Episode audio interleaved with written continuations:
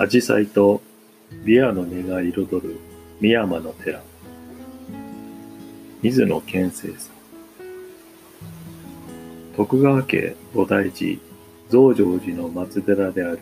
阿弥陀寺は、丹精上人によって開かれたお寺で、遠野沢温泉郷をふもとに抱く遠野峰の中腹にある。皇女和宮のお念寺仏の黒本尊お念御大仏が遷座されており、和宮の公会員として知られている。紫陽花の季節には、参道や境内は約6000株もの紫陽花に彩られ、紫陽花寺としても親しまれているが、この紫陽花は水野県政王将が約54年前から一株一株挿し木して育ててきたものだ。阿弥陀寺へは箱根登山電車の遠野沢駅で下車し、約2、30分ほど急峻な山道をほぼまっすぐ上がっていく。この古くからの参道の他に、やや緩やかな別の道もあるが、これは県政和尚が何年もかけて切り開いたものだ。神奈川県平塚市の浄土宗大念寺の次年に次男に生まれた県政和尚は、なぜ阿弥陀寺の住職となり、道を作り、紫陽花を植え続けていったのか。少年時代、義弘さんや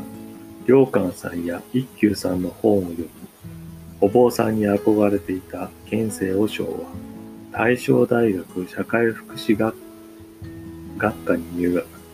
卒業後の進路を考えていたときに、夢に山寺が出たという。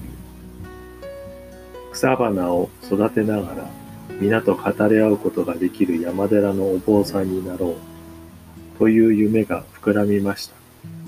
その夢を実現できるお寺を探していたとき、箱根の遠野沢の山中に山寺があることを聞き、訪ねてみると、まさに夢で見たようなかやぶき屋根の山寺でした。昭和42年のことだ。当時、阿弥陀寺には78歳になる水野健雲住職と16歳年下の遠心に夫婦が住んでいたが、檀家は3軒しかなく、老朽化の激しいお堂は荒れ果て、壁板は隙間だらけ、畳も50年以上書いてないという貧しい寺だった。また、県民夫婦には子供はなく、寺の跡継ぎも見つかっていなかった。県政和尚は、なぜそんな貧しいお寺に行くの？という実家の母の大反対を仕切って、県民夫妻の養子に入った。そこから道を開き、紫陽花を植え、お堂を修復し、お葬式や法事でお話しするより、生きている人々のとの出会いをも大切にしたいと、県政和尚の血が滲むような取り組みが始まり、山奥に佇む花の寺として広く知られるようになったのである。花の季節以外にも人々がお参りに来るお寺にするために、県政和尚は様々な工夫をしてきた。最初に私が取材で訪れた時は、本堂から尺八の音色が響いてきた。次に行った時には大正ごと、そして笛と行くたびに違う楽器を奏でている和尚がいた。そして最後に琵琶。県政和尚は57歳で琵琶を手に取り、わずか1年半で法伝を取得。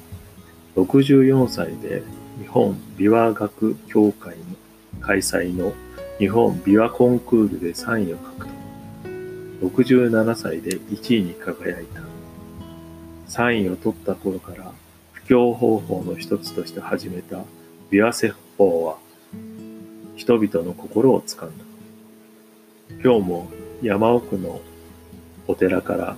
深い琵琶の音色と県政和尚の朗々たる詩吟が流れています。